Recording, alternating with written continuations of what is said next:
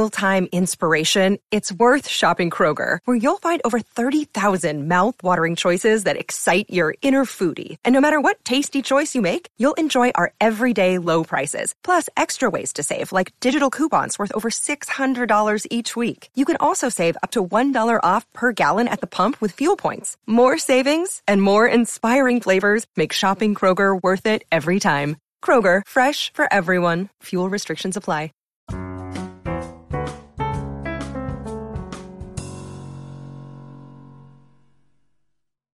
Today is the 104th birthday of the actor Raymond Burr.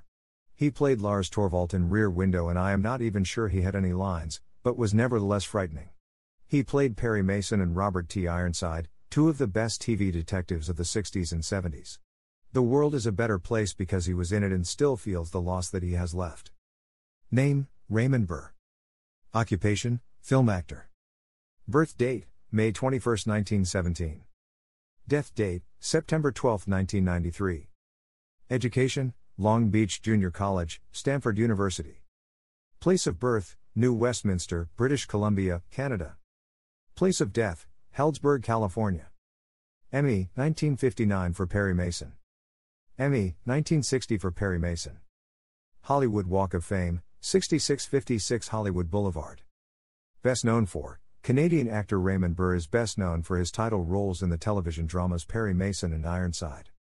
A commanding, heavy-set player, Raymond Burr first made an impression in vicious roles in the Anthony Mann films Noir, Desperate, 1947, and Raw Deal, 1948. With his dark hair, prominent eyebrows, and stern voice, Burr made an ideal villain. An economical actor, he brought an aura of authority to many of his best roles, whether it be the attorney prosecuting Montgomery Clift in A Place in the Sun, 1951, or the white haired, methodical murderer Lars Thorwald in Alfred Hitchcock's masterful Rear Window, 1954. During the course of his career, the Canadian born actor often spun stories of his early life that made good copy but were complete embellishments of the truth. The eldest son of William Burr, a hardware salesman, and his wife Minerva, a pianist, Burr relocated to California in 1923 with his family. His mother had decided to pursue a career as a musician and went to live at a hotel run by her parents. After she divorced Burr's father, Minerva Burr made her living providing musical accompaniment in silent movie theaters. A pudgy child, Burr was often teased by his classmates and he withdrew from the San Rafael Military Academy rather than face the taunts of his contemporaries. Following a stint as a ditch digger, the newly svelte Burr began to hone his craft at the Pasadena Playhouse and eventually landed on Broadway in 1940 in the short lived play Crazy with the Heat. He garnered attention in the period drama Duke in Darkness, 1944, and was spotted by an agent who arranged a screen test. Burr was put under contract at RKO, where future co star Barbara Hale was also beginning her career, and he made his film debut in the Claudette Colbert John Wayne vehicle without reservations, 1946. While he cut a dashing figure, Burr was quick to discern that he was more suited to character roles, so he gained some weight and lent his physically imposing presence to supporting roles as gangsters and cops for most of the remainder of the decade. When George Stevens cast him as the prosecutor in A Place in the Sun, Burr had the opportunity to demonstrate his range and authoritative presence in what can be seen as a precursor to his signature television role.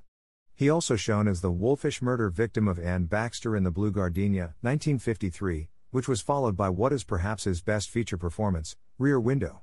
With a shock of white hair, heavy-set figure and round glasses, he cut a strong figure as the henpecked husband driven to homicide. Film historians have subsequently made note of the actor's physical resemblance to producer David O. Selznick, with whom Hitchcock had previously worked. That same year, he also had a rare lead role as the authoritative reporter, and only non Japanese actor, in the American release version of Godzilla, 1956. The following year, Burr underwent a sea change which for the remainder of his career typed him completely differently, to the enjoyment of millions of TV fans. Although Efrem Zimbalist Jr. and Fred MacMurray were reportedly strong contenders for the part, Burr was tapped to play the crafty attorney Perry Mason on the most famous courtroom drama in TV history. With Barbara Hale as his devoted girl Friday, Della Street, William Hopper as his intrepid sidekick, and William Talman as the prosecutor who seemingly never won a case, Burr displayed a combination of impassive underplaying and flashy theatrics as he demolished witnesses, sprung surprises, and exhaled heavily while patrolling the courtroom. While the legend is that Burr's Mason never lost a case, he did in one episode, and the resultant public outcry led to the permanent shelving of that episode. After nine seasons and two Emmy Awards, the actor retired the character and looked for new opportunities. Many in Hollywood thought Burr was typecast as Mason, even his own agent reportedly told him to consider retiring as no one could envision him as another character.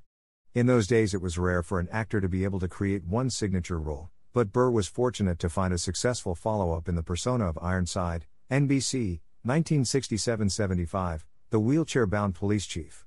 The aging star directed his special task force on crime with a more subdued yet still authoritative hand, skillfully suggesting a swallowed rage at his confinement. While he continued to work, he was unable to recapture the magic in subsequent attempts at series TV. Burr continued to appear in prestige TV productions like the NBC miniseries Centennial, 1978 79, and the occasional feature, for example, The Ill Advised Godzilla 1985, and lent his unique vocal talents as a narrator for TV specials and documentaries. In 1985, Burr revisited his signature role in Perry Mason Returns, for NBC, and went on to headline two dozen more TV movies.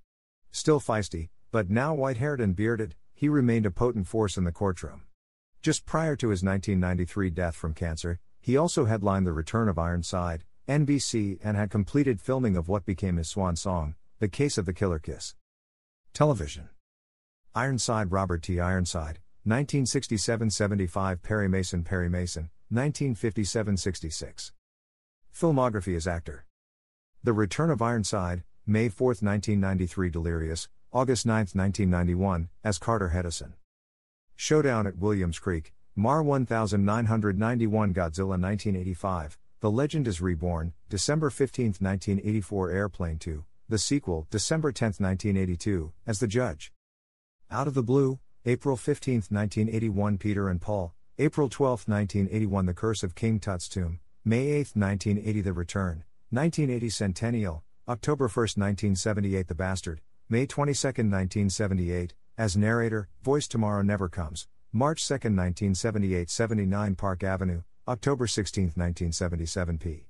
J. January 18, 1968 Desire in the Dust, October 11, 1960 Affair in Havana, October 1, 1957 Crime of Passion, January 9, 1957, as Tony Pope. The Brass Legend, Deck 1956, as Tris Haddon. A Cry in the Night, August 17, 1956, as Harold Loftus. Great Day in the Morning, May 16, 1956, as Jumbo Means.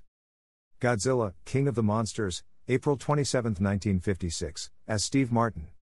Please Murder Me, Mar 1956 A Man Alone, October 17, 1955 Count 3 and Pray, October 1955, as Yancey Huggins. You're Never Too Young, August 25, 1955 They Were So Young, October 20, 1954 Passion, October 6, 1954 Khyber Patrol, September 4, 1954, as Ahmed. Rear Window, August 1, 1954, as Lars Thorwald. Gorilla at Large, May 1954 Casanova's Big Night, April 12, 1954 Fort Algiers, July 15, 1953 Tarzan and the She Devil, June 18, 1953 Serpent of the Nile, May 8, 1953 The Blue Gardenia, March 23, 1953, as Harry Preble. The Bandits of Corsica, February 27, 1953, as Jonato. Horizons West, October 11, 1952 Mara Maru, April 23, 1952 Meet Danny Wilson, Deck 1951 FBI Girl, November 4, 1951 The Whip Hand, October 1, 1951 The Magic Carpet, October 1951 His Kind of Woman, August 29, 1951, as Nick Ferraro.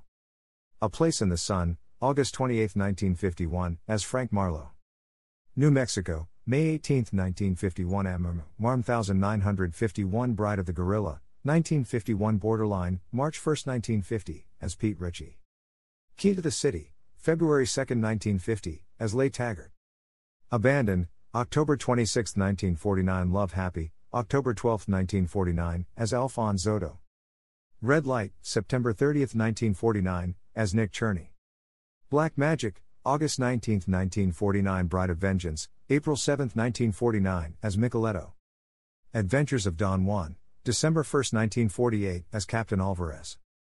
Walk a Crooked Mile, September 2, 1948 Station West, September 1, 1948 Pitfall, August 24, 1948 Raw Deal, May 26, 1948, as Rick Coyle.